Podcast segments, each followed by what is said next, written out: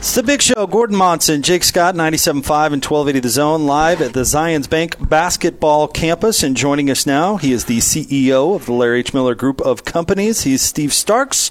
Steve, how are you? Thanks for dropping good. by. Good to see you guys as always. Hey, congratulations! This is uh, an exciting day, and I, I it's just uh, such a, a, great cause and, and a great way for the Jazz to be represented at the Jersey Patch. So excited to see it continue yeah, on. We totally agree. It's fun to see where it's grown from you know, I told the story in there that uh, when the NBA approved the ability for teams to sell advertising on the jersey, we saw it as a unique opportunity, and we wanted to celebrate the best of Utah and not just sell it to you know any corporation. And so we thought about technology and innovation. We thought about our great companies here, and and um, and so we zeroed in on Qualtrics, and and that relationship had started a couple years earlier. And we remember as we had the framework of an agreement in place one night, uh, late in Provo in, in Ryan's office, he then said to us, Hey, when we get this done, what if rather than putting Qualtrics on the jersey, we used it to raise money for cancer research and put Five for the Fight? And at that point, Five for the Fight wasn't yet an organized 501c3, it wasn't recognized by the government as a nonprofit. And we just went to work and uh, and convinced the NBA that this was going to be not only legitimate but very special. And and I think it speaks to Qualtrics, it speaks to the Jazz, what we stand for, and and you know what, our fans have really rallied around it. It's something that they're proud of. Cancer impacts every one of us, and um, and so the fact that we can use that global brand of the Jazz to be able to help bring awareness to such an important thing, and partner with really one of the greatest companies, you know, not only in Utah but in the in the world uh, for what they've done is special to us, and the, and that they're extending that is even makes it more remarkable. How did the name Five for the Fight come about? Do you know?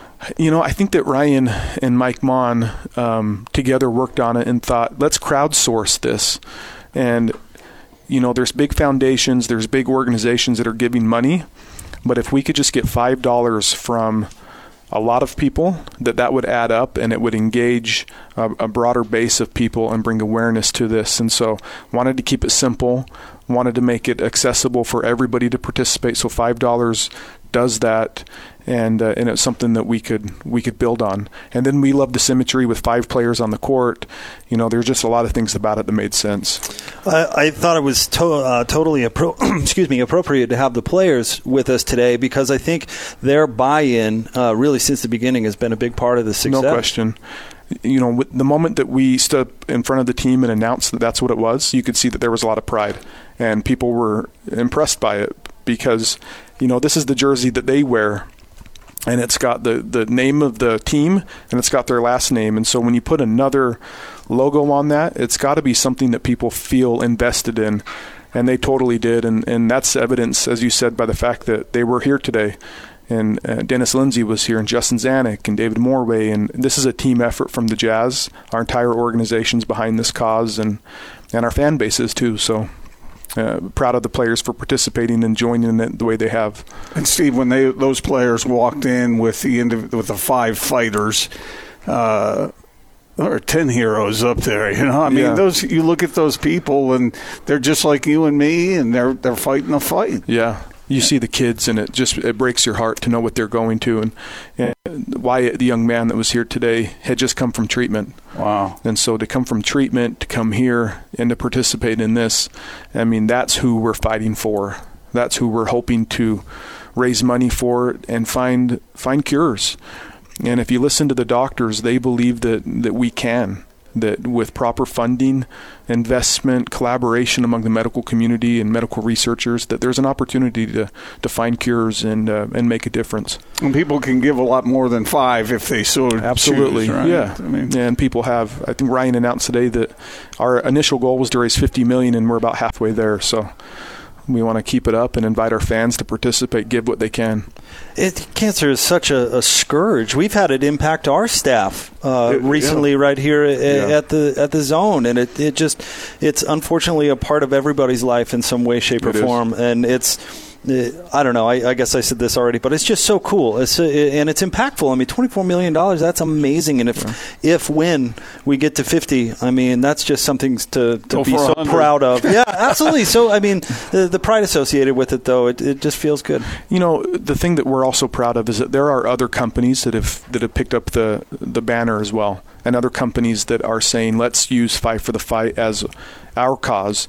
And and I can think of one company in particular who's allowed their employees to donate five dollars from every paycheck, go straight to Fight for the Fight. So if you're listening, if you run a business, if you're part of a business or an organization, and you want to get the, behind this, we invite you to. This isn't just Qualtrics and Utah Jazz. We want this to be a, an entire team effort, and so come and join the fight with us. This might be uh, if not the most important, one of the most important things the Jazz and Qualtrics will ever do when you think of the overall impact. Yeah, if we this agree. Thing, if, if this thing is cured, this is definitely going to be a part of it. Yeah. Yeah, we agree. And we talked about the heroes, the five cancer survivors, you know, people fighting our, our five players. The other heroes are really those that are investing their life to research and those investing, uh, you know, their time and energy to, to find a cure. And so they're also heroes, and we're supporting them through this as well. Are you excited about what's about to start on uh, yeah, Wednesday night? Very excited. It feels like it's been, you know, uh, 10 years since we last played a game in Houston. And so I think everybody, there's anticipation, there's excitement. You know, we're excited to see how the group comes together. It's it's easy to to draw conclusions from preseason, and you know I think Quin has spoken to to the way that our team played, and, and there's some things to be really excited about. There's some things that they need to continue to work together on, and and so it'll evolve. And our team on Wednesday night and our team at the end of the season will will likely be very different. The way that they grow together and learn how to win together, and so we we're very excited to get it going, and, and I know our fans are, so can't get here quick enough. Speaking of Quin, some big news over the weekend, a contract extension. Your, yeah. your thoughts on him sticking around for a while? Well, it was one of our top priorities this off season, and and he still had multiple years left on his deal, but um, we approached him about an extension, and and that was really important to us because of his leadership, because of the the innovation that he's brought to this organization. He's one of the most respected coaches in the NBA. He can connect with players in a very unique way. You know, we, we love the culture that he's brought. It's collaborative, it's energetic, and so um, it, it, was over the last couple weeks we were able to quickly reach an agreement, and and um, I know that Quin is ecstatic, and and we feel the same way about him, and and so we. Uh, that's a long-term relationship that we're proud of, and he's proud of, and and uh, we still have work to do together, and he feels that, so do we. Steve, you said something really interesting there that there will be an evolution that takes place as the season goes on. That makes it that much more fascinating. Sure, Jazz fans want to see the Jazz win every game. Yeah. But if if there are a few struggles along the way early on, this that, that that's only the beginning oh, of the right. story. That's right. And, and the reality is that we have a lot of new players and they're going to learn to play together and and that's part of it. It's an 82 game season plus the playoffs and so you know, we we'll get better. We'll evolve. Like any team, that's what will take place, and we're excited about it. Well, congratulations on the big news today. Thank and, you. Uh, the successful partnership. Thank you.